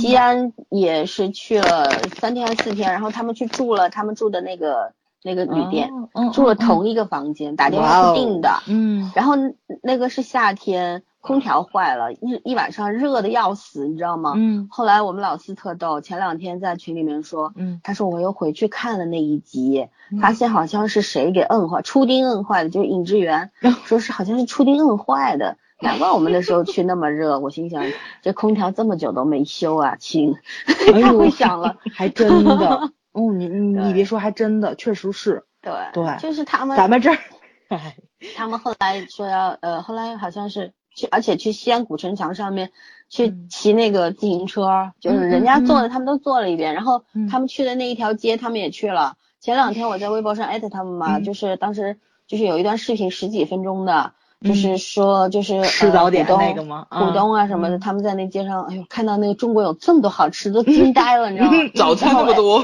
对我艾特他们三个，然后嗯。那个豆子就跟我说，他说，哎，我觉得我白去了，好像就没有看到过这么精彩的东西，特逗，对对笑死我了这几个，西关键是西边两大城市西安和成都，嗯，他们去哪个地方都要吃炒饭，我就特别纳闷儿，炒饭很好吃啊，是炒饭很好吃啊，但是为什么有这么多好吃的东西都要吃炒饭呢？可是炒饭真的很好吃。呃，是虎东每次都不能放弃炒饭，我都想跟他说吃点别的，吃点别的，吃点别的。西安那个炒饭我也觉得很好吃，我回来也会想。啊，嗯，这倒是，对对对对，回去就是你好久不吃你会想，但是顿顿吃也真受不了。没事，还好，嗯我还好。还好是吧？对，嗯，因为我们天天叫外卖嘛，我可能就有时连着会五天吃那个外卖的炒饭不是一个概念啊，亲爱的，那绝对不是一个一个东西。可是我们天津的炒饭也很好吃啊，嗯对，也是真的很好吃西安的不。一样的，那个那个这可能是你知道，我发现他们他们也是爆炒吃口味长大的，对？吧？他们也是爆炒，不是？我觉着应该是爆炒的原因。我觉得现在好多就是叫外卖，他不给你爆炒，他不会过那下火，就味儿味儿就不一样。那个想太多了，外卖还会给你做的特别地道，哎然后给你给你做很好。你这个自己不，做饭的人，你还天天挑剔人家外卖，好吧，我哎那呀，我天呐。那什么一下吧，对，想太多，哎反而我觉得，你拍的很好你正好嗯这个你你那个可以开发一下外卖事业也不。会很费那不是不是我的嗯意思是说，他可以，干嘛反正你你老爸是大大厨啊，你们俩嗯合作做一个这个 你觉节着目是吗饭的外卖，你不觉着特别好啊我们两个人如果合他们俩作的话就是拆了的我豆跟你讲骨，你知道吗？云南那种豆骨只能活一个那种。对啊，我就觉得嗯他们俩肯定把厨房拆了。我妈，我妈不是自打那个就是经常出去玩儿之后，有时候一周可能会跟我们两个留在家里两天嘛。她嗯几乎半个月他要走一趟。我妈现在玩疯了，你知道吧？就多我妈！终于知道这世界这么美好，干嘛跟跟着你们俩天天生气对对 对？对对对，我妈跟我说话就是不要跟他吵架啊。然后我妈不走了几趟了吗？据说上次我晚上自己晚上看电影那天回来的时候，我爸跟我妈说：“我跟你说，都是因为你在家我们才打架的，你不在家我们俩可好，都是你搅和我们才打架。”我妈无语了，你知道吗？我妈说：“哦。”那最后你们两个人经常吵架，是因为我在家里待着的。那太好了，我不我就不待了呗。这不是说的大家皆大欢喜。对，你你妈说我旅行还不够呢，我跟你们瞎掺和他那哪叫旅行？跟旅行团出去瞎惹惹。得大的人，你跟旅行 团做做个节目，早上家的家事大家都知道了。对对，嗯其实其实生活呢，我们就其实我觉得这个跑题还蛮好玩的，因为生活就是这么回事儿嘛，对吧？嗯其实孝利家那个民宿，他们当时就是给那对小夫妻准备那个鸳鸯澡的时候，鸳鸯泡泡澡的鸳鸯浴的时候就说了嘛，嗯说我们这个就是开十二天而已，所以我们会做的尽量周到一点，一点嗯为大家多想一点。长期开的可能是没有这么好，没有、嗯没有这么多事儿，是吧？嗯，但是就是就我们也看到一开始他们两个不是去别人家民宿看看到底怎么经营啊，怎么回事儿的时候，确实那个两个是感觉不一样不一样我觉得，对能够去参加这个节目，然后走进他们家这些人特别特别的幸运。对对。然后夫妻两个也完全没有遮着掩着说，其实还是非常自然的，该拥抱拥抱，该亲吻亲吻，对吧？嗯那当时她老公不是说了吗？说怎么的，这个做节目就不能亲吻了吗？还犯罪了呀，是不是？嗯嗯嗯 特别好，就是我是觉得就是说，人活到不装的地步太不容易了。对。然后他们俩都还这么年轻，就已经明白这个道理，尤其她老公说一些黄黄色色的话的时候，哇，好高级呀、也不猥琐。对对对对，小丽说我去睡觉，你要睡在哪？还说睡在你旁边呢。哇塞，我觉得这都不叫色，这情话说的简直是杠杠的，嗯，对好高级啊，简直是，我觉得男的应该学一学，嗯，他本来就是一个呃特别懂生活的人。你相信 我，如果他的外貌这么这么这么一般的话，然后 绝对的那最有吸引李小丽的地方。嗯，对啊嗯，他他是一个内心强大的男人，嗯，对对，嗯镇得住。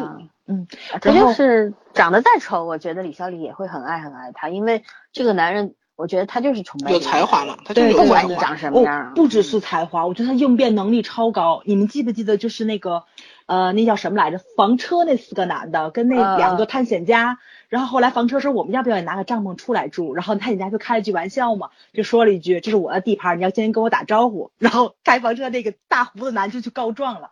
跟那个就是那个李小丽她老公说，他们说这是他的地盘，这不是您的地盘吗？然后那个她老公反应好快，来一句：“哇塞，大家对幽默感的这个进取心实在是太强了，就化解的无形啊，简直是你。知道会讲话的人本身智商就很高的，”对对对，对，情商、智商都很高，嗯反应也超快。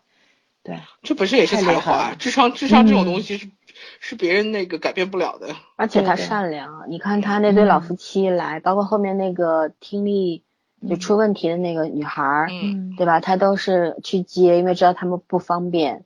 嗯，其实真的是完全没有那种明星的价值，嗯价值他们也也是觉得自己就是普通人，嗯，然后特别认真的在做这个事儿，然后特别为别人着想。对我觉得那那种点滴的关怀啊，你是在整个过程当中是能够看到的，非常明显的看到，而且嗯你就知道那是真的，那不是装的。对对对，呃，嗯这种渲染性，然后这种啊、就整整个给你的那种感受，嗯特别特别棒。我觉得这个这个为什么会有这么高的收视率？这个也是刷新了 JTBC 这个综艺的最高成绩了，没错，没收视率记录嗯了。这为什么能到这个程度？我觉得真正能动人的东西是真实的东西，对是真实的情感才会动人。所有一切假装的东西，对吧？你比方说，我骂一句黄教主啊，他在那个我看了那个 cut，他在那个中餐厅里边跟张亮两个人不是聊天嘛，嗯。然后他就说，哎呀，我我想起 B B 那个 Angelababy 啊，生孩子，啊，生孩子那，他说我就要的怎么怎么怎么怎么，然后就上感天动地。嗯。然后那个张亮在旁边无无无限的尴尬，你知道吗？对。呃人家后来给他配了一个字幕嘛，就说嗯。到底是配合呢，还是装傻呢？那 个对我就那个觉得你说尴尬不尴尬？你演的尴尬，呃，黄教主应该是不知道尴尬的，他一直很尴尬，嗯，但是观众看的很尴尬，你边上的人也超尴尬呀。张亮没有掩饰表情，这个最要命。他好像不知道应该怎么样，正好 他没反应过来，对？着他他他还没有他没有如火嗯纯青到那个对对反应过来对对对。然后那个弹幕特别有意思，弹幕边上就给张亮配了一句话外音嘛，说是我老婆生了俩，你叫我怎么说？这样就尴尬了。对啊，弹幕也很有才华。对对对，就是我看的看的版都是配弹幕的，你知道吗？就是啪就这个镜头停了，张亮很尴尬的脸，然后弹幕就打出来了，就是这个。我觉得网友们特别会玩儿，你知道吗？我觉得很无奈，也不知道这帮人一天到晚在网上都干什么，就抓这种点。但是嗯他确实是有说中情的。对呃，因为人和人的那个欣赏水平不一样，认知水平也不一样。有很多人就喜欢看这个，因为有些人就是他不知道韩综是什么，他不知道人家拍的有多好，他就是嗯就是敌视韩国，就是觉得嗯你们哈韩就是错的，你们看人家综艺就是犯罪，对吧？都卖国贼，有人不是说我们商女不知亡国恨吗？什么什么 说我们吗？对吧？嗯然后显得他们他妈刚学会一句新词儿了不得了，到处显摆那种，搞笑。然后就是他主观上就是不接受这一些，然后就是实力拒绝，然后看这些自己国产的就觉得，哎呀，就是抄你怎么的？这是我们大国优势，嗯，我们就是要抵制你，我还抄你，就是耍流氓我觉。得你可以不喜欢韩综，但你你觉得抄袭是优势这件事情，我不能忍。对，就很多人所有涉及抄袭的东西我都不忍。对对我看到有一个有有好多评论是就都嗯在说嘛，说说看到这个我们那个这个创作团队这么这么流氓，我就放心了。我心想，你他妈生活在这样，如果到处都是这样这样的环境，你真的觉得会好吗？但是也许他们真的会觉得这样很好，嗯就特别那个这个爱国主义就成了他们的遮羞布了。最后一块儿，太搞笑了。不是爱国主义，你知道这句话再说的再说的恶心一点就是什么？我抄你说我给你面子，说白了就是一种我强暴你，就是因为我我傻我傻是对这这个这是一种一种简直是不能理喻的一种观点。知乎上不是以前报过一道题嘛，就说那个公众号抄袭，呃有多可耻嘛？当中有一个大 B 就写了嘛，说哪个公众号挺有名的，我忘了，说那个抄他好几篇文章，嗯。他私信他们，人家就啊，说，对对对对，私信说那说了我抄你了，给你呃面子。嗯对，要不然我不抄你，谁知道是你写的？呃就是说，谁知道你写的是什啥好像还挺自豪的说的唐是，七还是谁啊？那那一段又是因为前一段这个事对，嗯。说说那个是吧？大风的时嗯。候也是这样说，他的粉丝也这么说。对对对，关键是啊他特别不要脸的抬出来一个理由，就是说我抄你的转发量都比你的高。啊我天哪，这他的，粉丝不都在说吗？如果不抄你的，嗯谁知道你写过什么呀？哎，抄你就是给你脸了。哦，嗯我的天，这歪门邪道实在是妖孽纵横啊，简直是这个是的，嗯，太可怕了。太双标了，哎，唉，我我是觉得真的，其实这些人没有去看这么美好的综艺，我觉得也是一件好事。不了。他们看了，嗯对他们看了不定能说成什么样呢？就各种你想象不到的语言，对吧？嗯中文博大精深，文字组合在一块儿，你可以嗯特别美，可以特别丑陋。所以说我宁可他们不看吧。但是嗯我是觉得，作为就是创作人、制作人啊，这些导演啊、编剧啊，要看一看，好好学学人家精髓的东西。嗯就算我们这个阶段还是为了挣钱，为了收视率，但是我希望尽快进入下一个阶段，大家都走走心好了。对对吧？嗯，真正嗯真正能够赢得观众的，你就像我们为什么都喜欢，你看那么多年前的电视剧，大家都津津乐道，还会去重温，不停的重温，那都是因为它真的好，对对吧？真正能够嗯打动你的，永远都是真情实感。嗯还是那句话，嗯，对好吧，那嗯。没有什么要补充的了吗讲到这儿吧。我对我我收个尾吧，因为我特意去查了一个，对，嗯，就是我特别喜欢看《夜心万万》嘛，因为我想查落日的美好回忆，又想起来全相又讲过一个故事，就是他在青春期的时候离家出走过，嗯然后就特别想去看落日，然后呢，他就到了海边，然后呢，他坐在那儿等日出，啊，不是等日落，是等日出，然后他发现天亮了之后，哎，太阳没出来，然后发现后面是山嘛，对对面是海嘛，从山后面乘着来，他去他去反了海岸线，嗯，啊，我觉得这个这个实在是太可爱了。就是所以说，就是跟大家说，想玩浪漫的时候，一定要查清楚太阳从哪边升，从哪呃就是边落。常识得有的呀。